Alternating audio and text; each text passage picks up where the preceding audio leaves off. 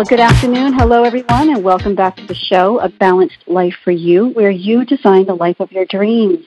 I'm your host today, Rhonda Cimarelli. I'm a transformational coach and NLP practitioner, and today I have a very awesome guest. Her name is Lillian Sanpere, and Lillian, the best way I want to in, introduce her because I just I love her story and her journey, and she is really just um, a traveling gypsy on a journey from head to heart. Lillian, welcome to the show. Thank you, Rhonda.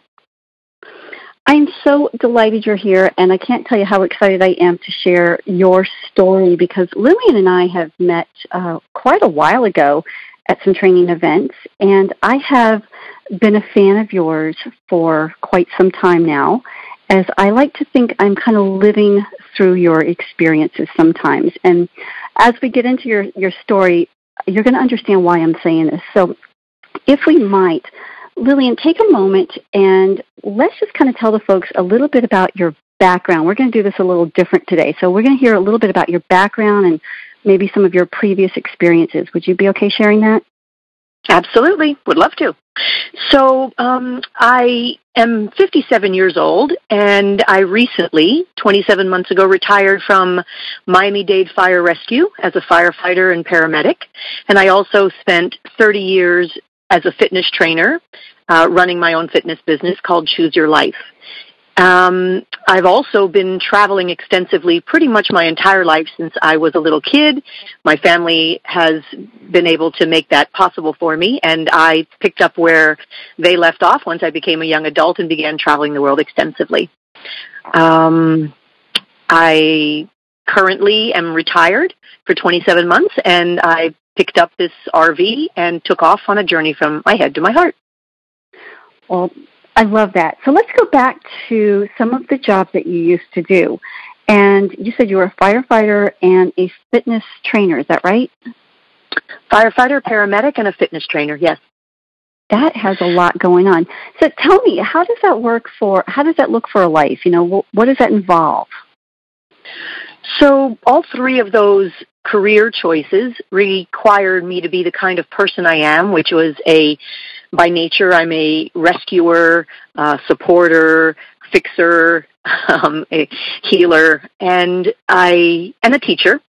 Um, and it would start with me, first of all, becoming a fitness trainer at the age of 26, because a fitness trainer changed my life at the age of 26.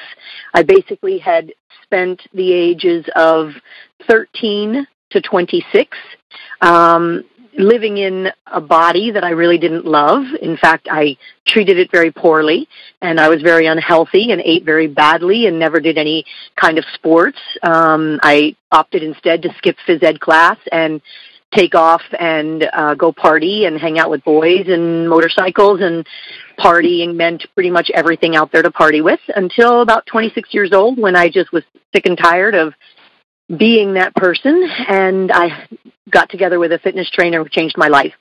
Um, in one year, I completely shifted my body from something I couldn't stand living in to something I was incredibly proud of and felt healthy and strong and in control of my physical self again. And I began competing as a bodybuilder and winning everything that I competed in. Um, and that made me just want to go on and share this transformation with everyone in the world who would listen to me. So I went and became a certified fitness trainer and began um, helping and supporting others in finding a way to come to peace and to terms with their fitness and health. Um, over time, I learned that that was more than just a physical effort. That really, in order to come um, to peace with our bodies, we had to also come to peace with our minds and our spirits. So I branched out more and became more of a health coach and more of a mind body health practitioner. Um, but what I found is that as a fitness trainer, I had uh, dollars for hours kind of income. If I worked, I made money, and if I didn't work, I didn't make money. I had no security. I had no pension, no 401k, no paid vacations, no medical coverage. So at the age of 36, after 10 years of fitness training, I decided I needed to get my ducks in a row in terms of the future in terms of security in the present. and I tried out for and was able to pass the very difficult fitness agility test and all of the background checks and other requirements to become a firefighter and paramedic with Miami-Dade Fire Rescue. So I became a firefighter and continued that career for 19 years.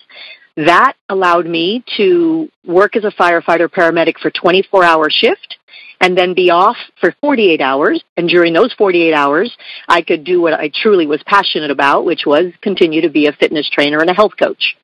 Um, every three weeks, my business allowed me, I mean, I'm sorry, my uh, firefighting gives us five days off. And during those five days, I would usually travel. Uh, whether it was just a kayaking trip, uh, two, three, mi- two, three hours up the road, or a week or two week trip by putting together and swapping days with other firefighters, I was able to take lots and lots of vacations. However, for 3 mm weeks, I would work 60 to 100 hours a week straight between my two gigs as a firefighter and a fitness trainer. And then I would take off for four or five days to two weeks. And that's how I continued for close to 20 years. Wow, that's a lot of stuff, Lillian. And I have to say, I didn't realize part of your story about prior to becoming a fitness instructor. I didn't realize how many parallels that we actually had. I, you know, I can relate because I too was that that teenager that avoided gym in school, and I would do anything to not have to do it. And I uh, also did everything that I wasn't supposed to do. Uh, mm-hmm. And I mm-hmm. didn't really get into the fitness scene until, and I had kids really, really early. So um, I can remember at probably 25, uh, you know, going to an all women's gym. And I was so out of shape after a car wreck and treating my body poorly and, you know, having all kinds of issues. I can remember getting on a treadmill and I could barely breathe. And mm-hmm. it was only a couple of years after that that I too was in such a place where, you know, the body's in so much better shape and you feel so much healthier and you can appreciate life uh, became certified. I did a little bit later, about age 30. But I think that's, uh, I had no idea we had such parallels with that. Although I can't say I was a firefighter, but that's a lot of stuff going on. Well, so walk us through, so you did this, you said, for 20, 20 years, is that right? Yeah, just shy of 20, 19 years. 19 years working 60 to 100 hours, then taking five days off. And it sounds like uh, your five days was really that time to recoup and do something for yourself. Is that maybe what that was? Yes, for me it felt like I had a balanced life at the time because though I worked 60 to 100 hours a week, I was never resentful of the work. I loved my work. I loved all of it. I was happy, excited, uh, also taking really great care of myself, working out regularly, uh, eating well, so I really felt healthy and balanced. Um, and those days off that I was given, the five days off, I would take off and go hiking and kayaking and camping and pretty much spend much of that time outdoors. But as I said, mm-hmm. I also would combine um, my time off from the fire department with swapping my shifts with other firefighters and giving all of my clients written programs to sustain themselves until I got back for mm. sometime 10 days or two weeks. So I took lots and lots of breaks. So I really felt like between the two I was very balanced. What wasn't really working for me, and I didn't know until my body finally let me know, was that even when I was taking time off, I was a massive doer. I was planning huge vacations for myself, plus at least two or three or five or ten or twenty other people. I was always the big vacation organizer, whether it was two boats of 15 people around the canals of Holland or uh, trips for a group of people to Machu Picchu and diving the Galapagos, whatever it was. Um, I was always a massive planner and a perfectionist doaholic. So a kayaking trip would require me to pack everything that six people would need uh, to have fun, the games, the drinks, the food, the activities, all pre-planned, all the reservations. I just really was such a planner and such a doaholic that unbeknownst to me, my my body even though my spirit was happy and high to be doing all of this, my body was breaking down from so much doing and so little actual rest. There was no mm-hmm. meditation. There was no do nothing. There was no lie on a beach and just read a book for days. That just was never going to happen. So that's when that's when a big shift happened in my life when my body finally said it's not actually well balanced. You're actually just doing too much even in your downtime. It's you're a doaholic. That's amazing. So I'm curious, from your perspective of somebody who is such a doer and a planner and perfectionist, you know, and you said yourself you thought you were living a balanced life. When your body started to break down and talk to you, did it really take you by surprise? It came completely out of left field and knocked me completely off my feet. Um, I was at the time training and actively involved in several athletic events from my regular bodybuilding, not competing anymore, but just really working hard on being a strong, fit woman so that I could continue to be a firefighter, which requires an enormous mm-hmm. amount of strength and endurance. So in the gym and out running every day. Plus I did, um, at the time I was doing lots of um, th- these things called mud runs or obstacle courses, the Spartan mm-hmm. races and stuff like that.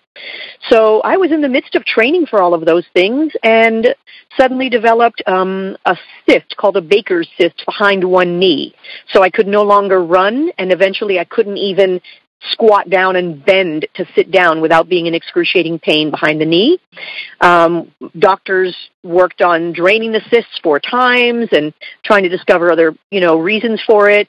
And then suddenly I started having horrible feet pain and then my wrists started hurting so that I couldn't grab things and lift things. As a firefighter, of course, that that pretty much put me out of work, um, and then jaw pain, and then neck pain and back pain, and it began with mysterious pains all over my body, and I had to just keep taking time off, and it all happened in less than a month. Every part of my body wow. was taking turns or overlapping with pain.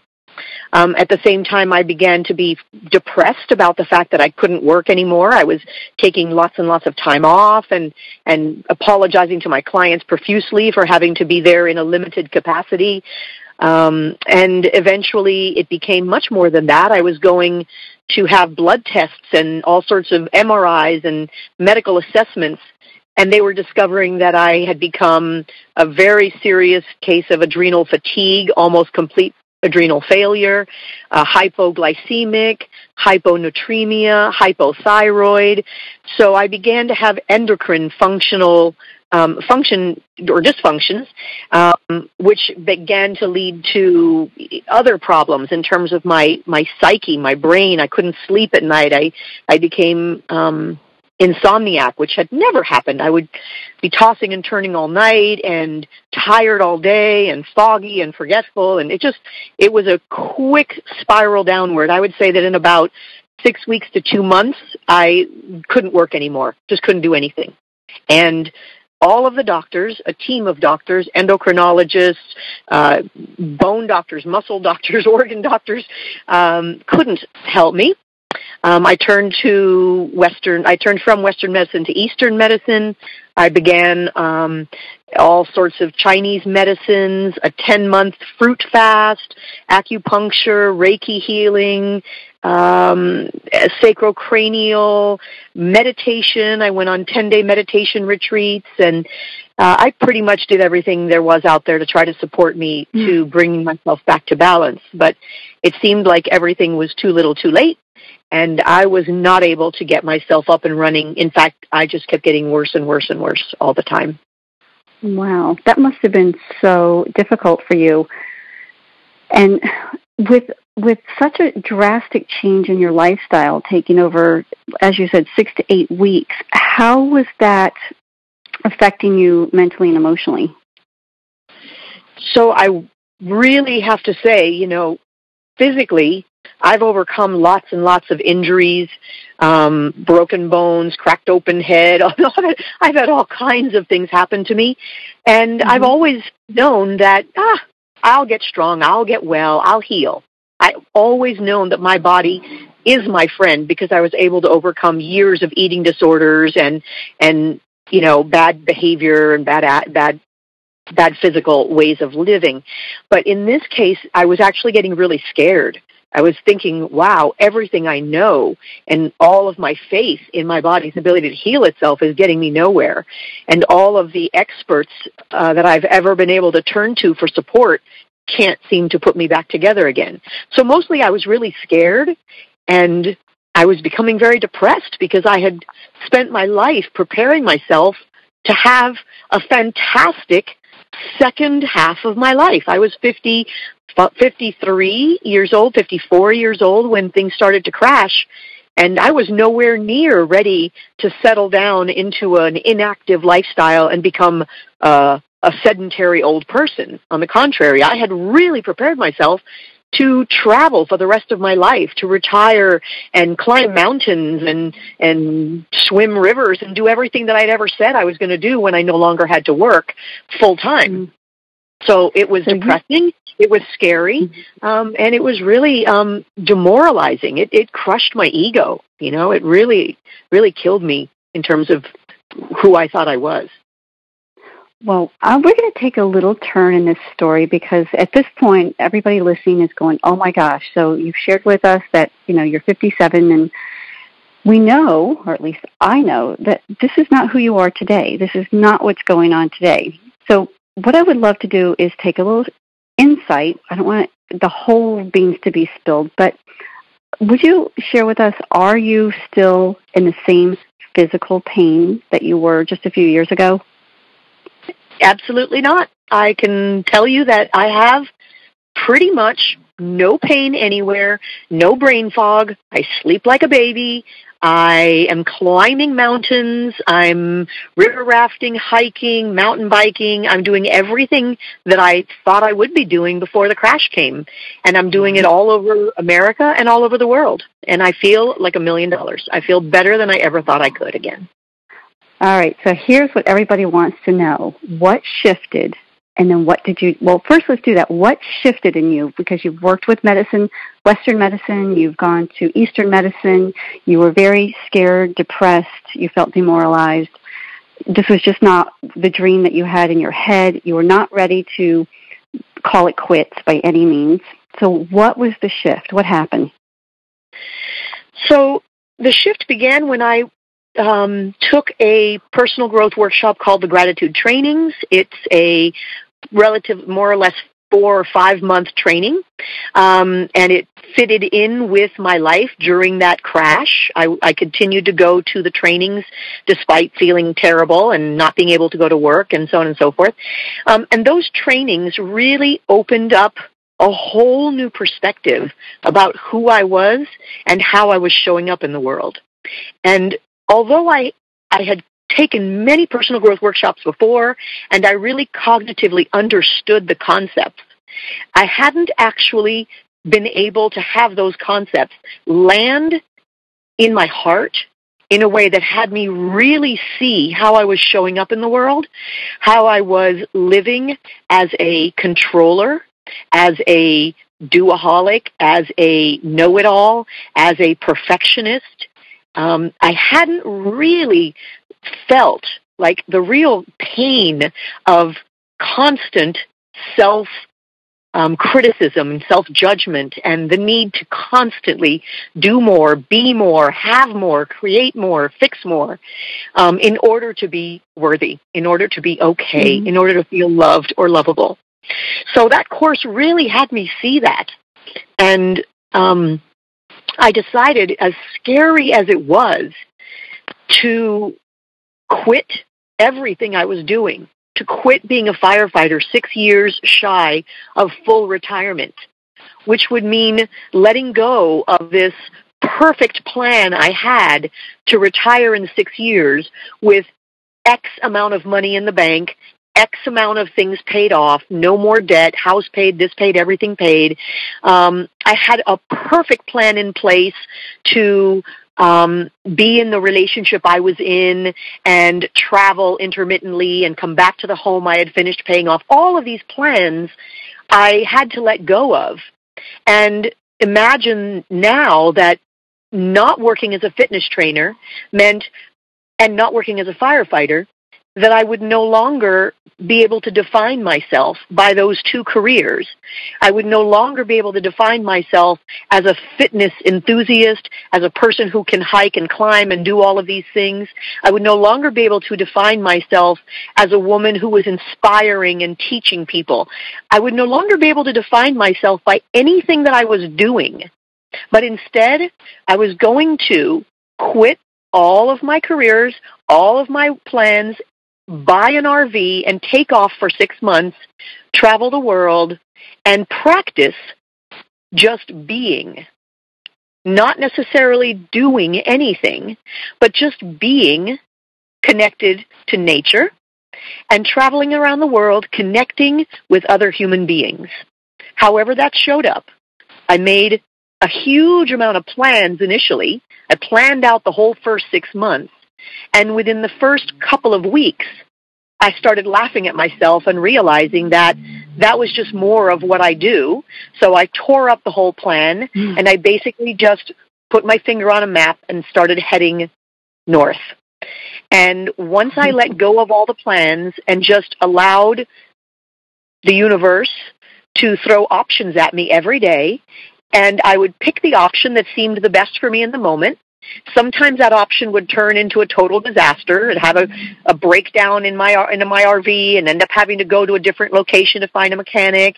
And once there, I would meet different people who would tell me about other options. And then I would take off in a whole new direction. And once I began trusting that there is no need to make a plan. I don't have to know everything in advance. I can make mistakes. I can be fallible. I can screw up. I can look bad. I can ask for support daily, many times a day, and it's okay. I don't know everything. I'm not a perfectionist. Once I got comfortable with all of that, my symptoms just started disappearing so quickly. It was actually kind of freaky. Like I'd wake up in the morning and a pain that was extreme in my hands or my wrists would just be gone. And the more I trusted that everything was perfect, even all the mistakes and the screw ups, the more I took risks and went places I would never normally go and hung out with people I would never normally hang out with and connected with people and places and things that showed up, not because I planned on it, but because it just showed up. So I trusted there must be a reason for it the more I slept mm-hmm. like a baby and woke up well.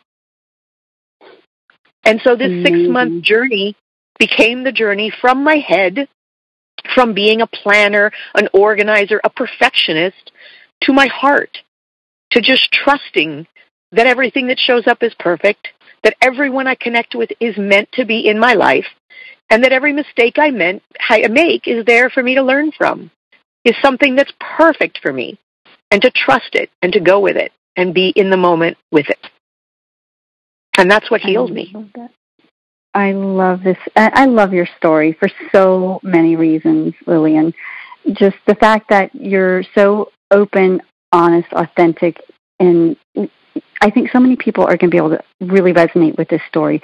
So many people on this planet are the doer, the perfectionist, the planner, and they think they have to have everything in order. And they're just not comfortable asking questions and pretending to know everything when in fact none of us know everything. And I just you know, your your story about your your journey with your illness that happened overnight. I know people who are suffering from aches and pains and illnesses, and I too went through um, a large period of time where I was diagnosed with so many things that were quote unquote wrong, and oh, my doctors told me you'll never get off this medication. And like you, uh, on a slightly different journey. But you know, when you can wake up and feel and, and have the faith and the trust in the universe, as you said. Um, thank you so much for sharing. So tell us, I would love to just kind of um, end our conversation with share with my listeners a few of your adventures that you've been on that have been your favorite. Well, um, I've talked about my trip, and thank you, Rhonda, for for all the lovely things you just said. Um, I I started my journey in my RV, and after the first six months, I came home to my home in Miami and had another massive epiphany. And that is that I did not want to live in Miami anymore. I didn't want to live in my home anymore. I didn't want to own the 200 pairs of shoes and every modern appliance and three TVs and computers. I just decided that I wanted to get rid of every earthly possession except for my RV and what I could pack in it and take off permanently or at least for the foreseeable future. And using my RV as a way to begin the journey, I eventually parked my RV and used some of my frequent flyer mileage points I had saved to fly off to Asia. Spent several months backpacking around Asia and staying in hostels, which is again something I had never done before and not and not at this age, certainly. Maybe I thought as a kid I could do that, but mm-hmm. not as a grown woman. Um, and that led me to what I think became one of my favorite parts of this adventure is um, I was laying in a in a hostel in Chiang Mai, Thailand, Facebooking with a girlfriend who travels around the world by boat. And I asked her, how do you do this? How do you get to travel all around the world on boats all the time? And she suggested that I make a profile page for myself on findacrew.net, which is a a uh, website that allows captains of boats around the world to connect with people looking to be crew on boats around the world and vice versa.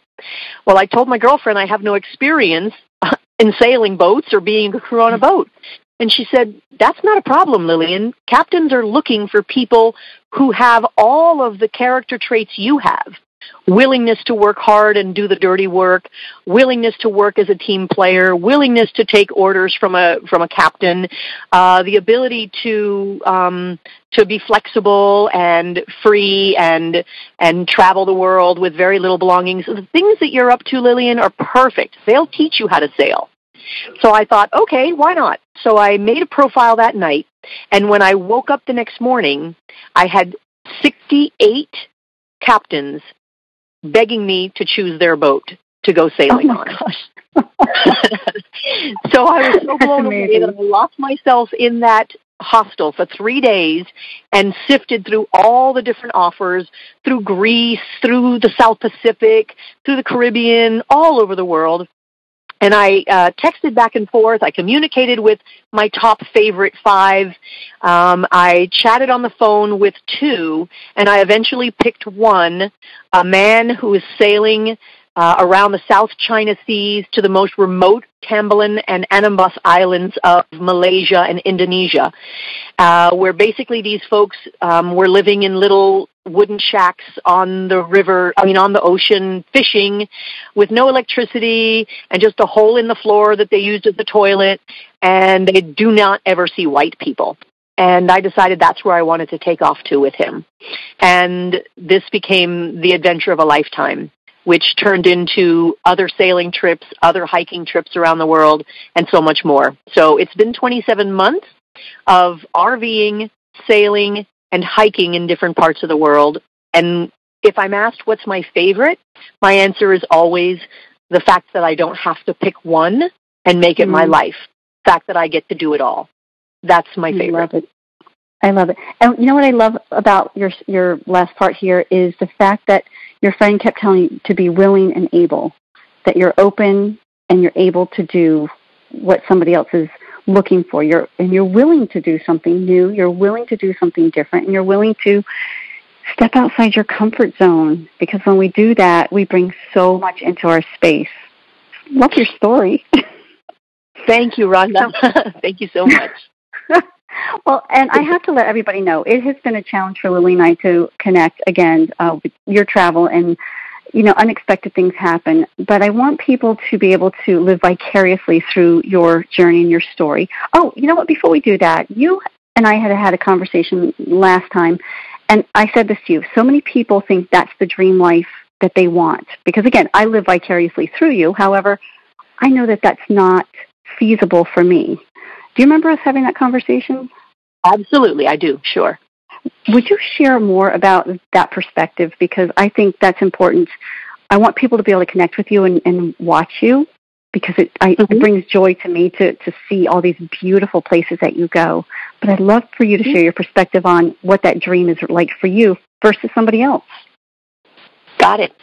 Yeah, so um, what I find is that um, I tried doing a blog, but I was having a great deal of difficulty with the fact that most of the wonderful places I go, there is no internet. And so I wasn't able to be consistent with my blogging and I gave up on my blog, although it's still available and anyone can go to it. Um, I decided instead that I would just intermittently, whenever I am connected again on, on, on the grid, that I would post what I'm up to on Facebook. And in very short time, I've collected hundreds and thousands of followers on Facebook who say, many of them, that they're living vicariously through me. And I am, of course, flattered when people say that, and I'm honored and I'm humbled. Um, but I also know that there's very, very few people who have set themselves up in life to be able to do what I did. The majority of folks have uh, children, grandchildren, parents, family, husbands, houses, mortgages, jobs, whatever it is that has them in a space and time where they can't just walk away from everything and take off and travel the world the way I am as a gypsy, really truly 100% free of any commitments or roots whatsoever. Um, but what I do know is that when people watch my story and follow, they often reach out to me either in the comments under the posts themselves or in private Facebook messages or emails or text messages to me, and they share with me that something I recently did, some risk I recently took, or some insight I gained, or some connection I made inspired them to take a risk in their life or reach out and make a connection with someone they might not normally, or take a stand for something, or let go of a fear, or something shifted in their life as a result of something I'm up to. So even though I hear people saying they're living vicariously through me, I don't assume that most people wish that at all, really, that they could just drop everything and, and take off and do what I'm doing because that's not really what they've set themselves up for. And ultimately, that, that's not really what would make their dreams come true. But mm-hmm. they are shifting in their life and they are opening up and they are creating value and new possibilities by the space that I'm creating with the life that I'm living. And that really, really satisfies my need to continue to make a difference in the world to continue to support people in stepping into their possibilities. Well, that is a beautiful way to support people, and I can see how so many people, through watching your adventures, can reach out to you about taking those chances or um, trying something new. Now, I just want to go back to one thing. You did say, you know, you living as a gypsy, truly unconnected, untied down to anything, no commitments. Um, you know, previously you had talked about uh, most people have the family, the kids, the mortgage, the jobs. So where are you? Have you have you ever been married? Do you have children? Well, I never wanted children, um, and so no, never had children. And I have never really been a person who felt like marriage was something that I needed or wanted. I happen to love being in love, and I've been madly, deeply, and wonderfully in love many times. I've had a 14 year relationship, a four year relationship most recently, and lots of other relationships in between that I consider to have been the loves of my life. Uh, mm-hmm. I just happen to think that it's possible to have more than one, and I mm-hmm. believe that the duration or the longevity or the quantity of time spent in love with a person doesn't determine the quality of it or the impact mm-hmm. that it has on my life. So I look at the cumulative um, effect of all the people I've been in love with and been in relationship with, and I say that I've had an amazing life as far as romance and commitment and love goes. I'm open mm. and I'm still in relationship with different people at different times and in different ways. And I don't really feel at this time that I'm missing out on having mm-hmm. that one person committed relationship. I feel like I am, my love tank is full. by living the way that I'm living right now. It works for me. Oh no, I, I I can appreciate that, and having long-term relationships for whatever it was, for 14 years, is a beautiful thing. The only reason I bring that up is to just kind of reiterate what we were saying earlier about living that dream. How most people really haven't set themselves up because they've made those other choices. They've, you know, we've chosen the long-term relationships. We've chosen to have the families, which are those ties that really keep us kind of more in a place of not being able to be a gypsy in the terms that you are. So that's why so many of us are not set up to be um, traveling the world that you are, but yet we mm-hmm. can live vicariously through you and be inspired by you and your journey. So thank you so much for sharing. Yes, thank you, Rhonda. I really appreciate you giving me a chance to share. Of course, and I know at some point you're going to have some kind of fabulous book that we're all going to read one of these days. that is the dream. That is the dream. I would love to write a book and share these stories. And you and I are going to talk more about that in the future. So for now, I wanted to say thanks again for joining me. And I know people are going to say, well, where, where is she on Facebook? Just tell them how to find you on Facebook so they can follow you. Sure. Um, so I have pretty much all of my settings on Facebook are open, not private. Um, and I know that there's a limit to the number of friends I can actually accept before Facebook shuts me down. So although I don't accept every friend request, I always say you're welcome to follow and comment, etc. Um, and my name, my full name, Lillian Sanpere. There are only two of us, my aunt and I. And my aunt, Lillian Sanpere, has a third name, Tarragona. So it's not her, She's also a gypsy, and she lives in Tallahassee, Florida. Um, mine is Lillian Sanpere, S as in sugar, A, N as in Nancy, P as in Peter, E R E. And um, if you put in a friend request, I'll usually write back a comment and sh- share that with you. Either yes, we can, I can accept the friend request, or please follow, but I'm unable to accept at the time. Because she has so many people following her worldwide, that makes total sense. Well, again, Lillian, do you have any other last words to share with anybody before we close our time? Um, well, I will say that I do know and I have met several families who uprooted their lives and took off and did the gypsy thing in an RV or traveling, you know, in different ways for periods of time, for a month or two or indefinitely. So I just want to say if it's something that really does call to someone to try the just living day by day, living in the flow, trusting the universe. There are people who are doing this, and many of them have become my friends along the way. Um, so it's not a it's not a for sure not possible thing. If it's something you're really dreaming about, then you get to really look into how you you could make that happen. Well, you know, you're absolutely right. And as a matter of fact, uh, one of my other guests just a few weeks ago uh, she was a guest on the show, shared their story. They were both in corporate and were working those crazy jobs. They have two small children. Woke up one day, said, This is really not what I signed up for.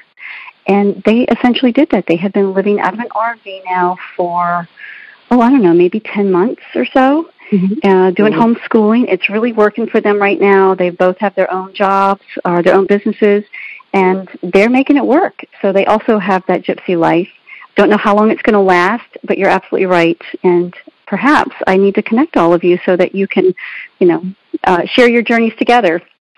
Yeah, well, on the road, this is what we do. We gypsies, we tend to find each other and share our stories, and that includes the families raising their kids, just as you said. Awesome. Well, well, fantastic. And everyone, thank you so much for listening today again for A Balanced Life for You, where you design the life of your dreams. And if you like this show and you like the interview, please share it with somebody else because together we can make the world a better place. And Lillian, thanks again. And everybody, see you next time. Bye, Rhonda.